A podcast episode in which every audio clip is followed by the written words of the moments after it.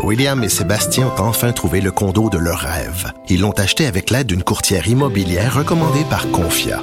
Parmi les courtiers qui leur ont été proposés, William et Sébastien ont choisi de faire affaire avec Hélène. Elle connaissait bien le quartier et d'emblée, elle a compris leurs besoins. Ça a tout de suite cliqué. Mais quand même pas autant qu'entre William et Sébastien. Confia, on se dédie à l'espace le plus important de votre vie. Confia fait partie d'Espace Proprio, une initiative de Desjardins. D'autres. Mario Dumont et Vincent Dessureau. Inséparables comme les aiguilles d'une montre. Cube Radio. Alors, euh, ça se déroule depuis maintenant une quinzaine de jours, l'enquête publique sur la mort de Joyce Echaquan. Ça a été tantôt choquant, tantôt émotif. Euh, quand même, euh, même à un certain point, il a fallu faire une mise au point du côté de la, la coroner elle-même, qui avait allé de remarques tout ça sous euh, évidemment une certaine tension. Si vous voulez mon avis, euh, moi j'ai trouvé que c'était très informatif et utile. Euh, c'est mon, mon, mon sentiment de loin là, que c'était indispensable de faire l'exercice. Mais notre prochaine invitée connaît l'exercice bien mieux que moi parce qu'elle l'a vraiment suivi là, heure après heure. Charelle Traversy, qui est journaliste pour TVA Nouvelle à Trois-Rivières, à Mauricie, centre du Québec. bonjour Charelle. Oui, bonjour Mario. Bon, euh, ça se termine. Et là, aujourd'hui, ça s'est terminé. Il y a eu quoi? Une, comme une marche, une cérémonie?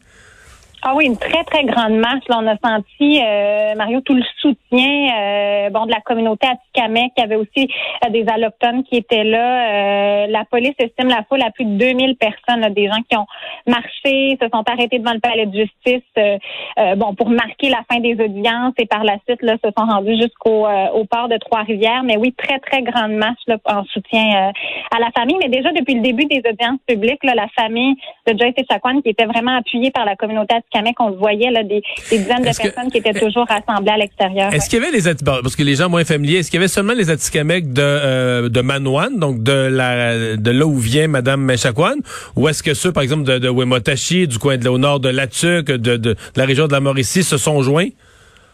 Oui, non, il y, a vraiment, oui, plusieurs communautés Atikamekw qui étaient présentes aujourd'hui. Là, euh, c'est ma collègue Cassandre qui a couvert beaucoup cette marche-là, mais oui, oui, de ce que j'ai entendu, là, c'était des gens d'un peu partout euh, au Québec. Ouais. Bon, les, audiences, les travaux, euh, on va aller tout à l'heure du côté de, de l'émotion, de la tension, de la tristesse, mais sur le plan des faits, est-ce que j'ai raison de penser que il y a du matériel pour quelqu'un qui veut juste intellectuellement comprendre qu'est-ce qui s'est passé.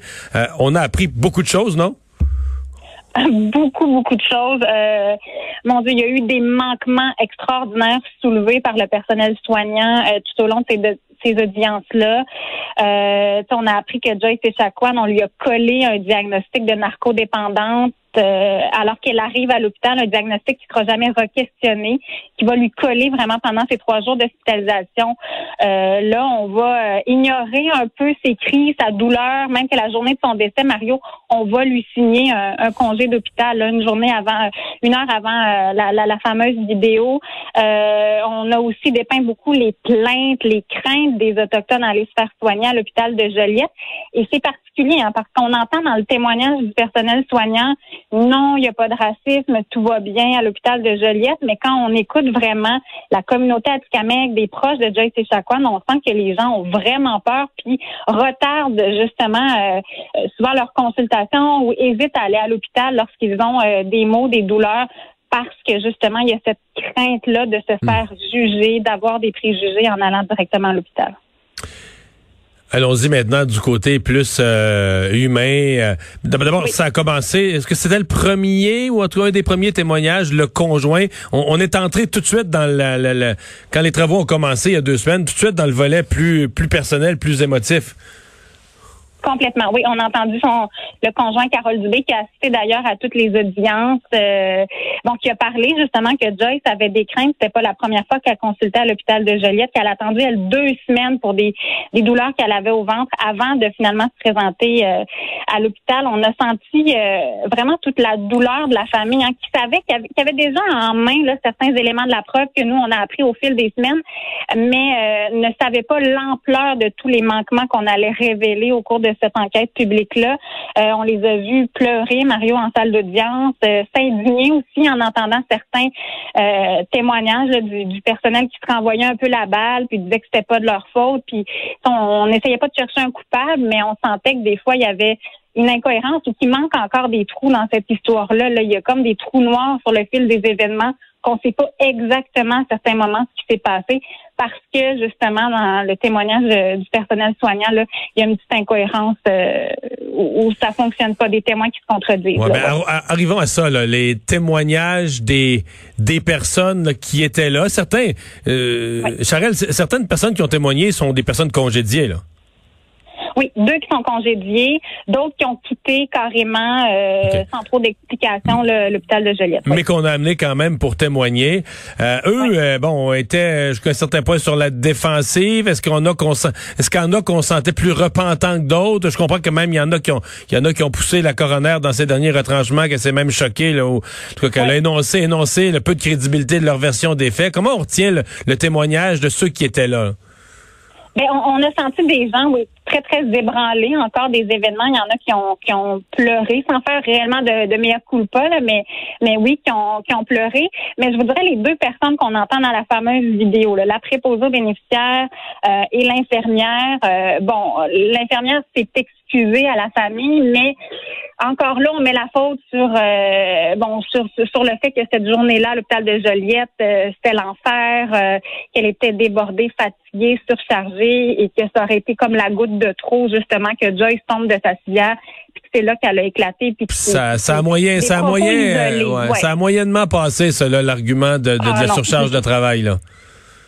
Non, du tout, du tout, parce qu'on entendait après ça un autre témoin qui était de la civière à côté de Joyce, qui avait entendu d'autres propos à l'extérieur de la vidéo. Là. Tu sais, ça a été pendant plusieurs heures, justement, des propos racistes qui auraient été euh, lancés comme ça à Joyce et Chacuan, euh, pas seulement dans, dans la vidéo. La préposée, elle, a dit que ses propos étaient bienveillants, que c'était pour la la shaker un peu parce qu'elle prétendait qu'elle était euh, en sevrage, puis euh, a dit bon les gens quand, quand justement là, ils sont en sevrage, faut un petit peu les shaker pour qu'ils reviennent à la réalité, mais oh, la coroner a, mis un, doute justement sur le mot euh, bienveillant. Euh, il a dû aller revérifier dans le dictionnaire justement qu'est-ce que voulait dire réellement ce mot-là. Euh, la coroner, bon, elle a dû faire une mise au point. Il y a des gens à, l'extérieur qui, qui ont dit que ça n'avait pas de bon sens à sa façon. Il fallait laisser les témoins donner leur version sans trop réagir.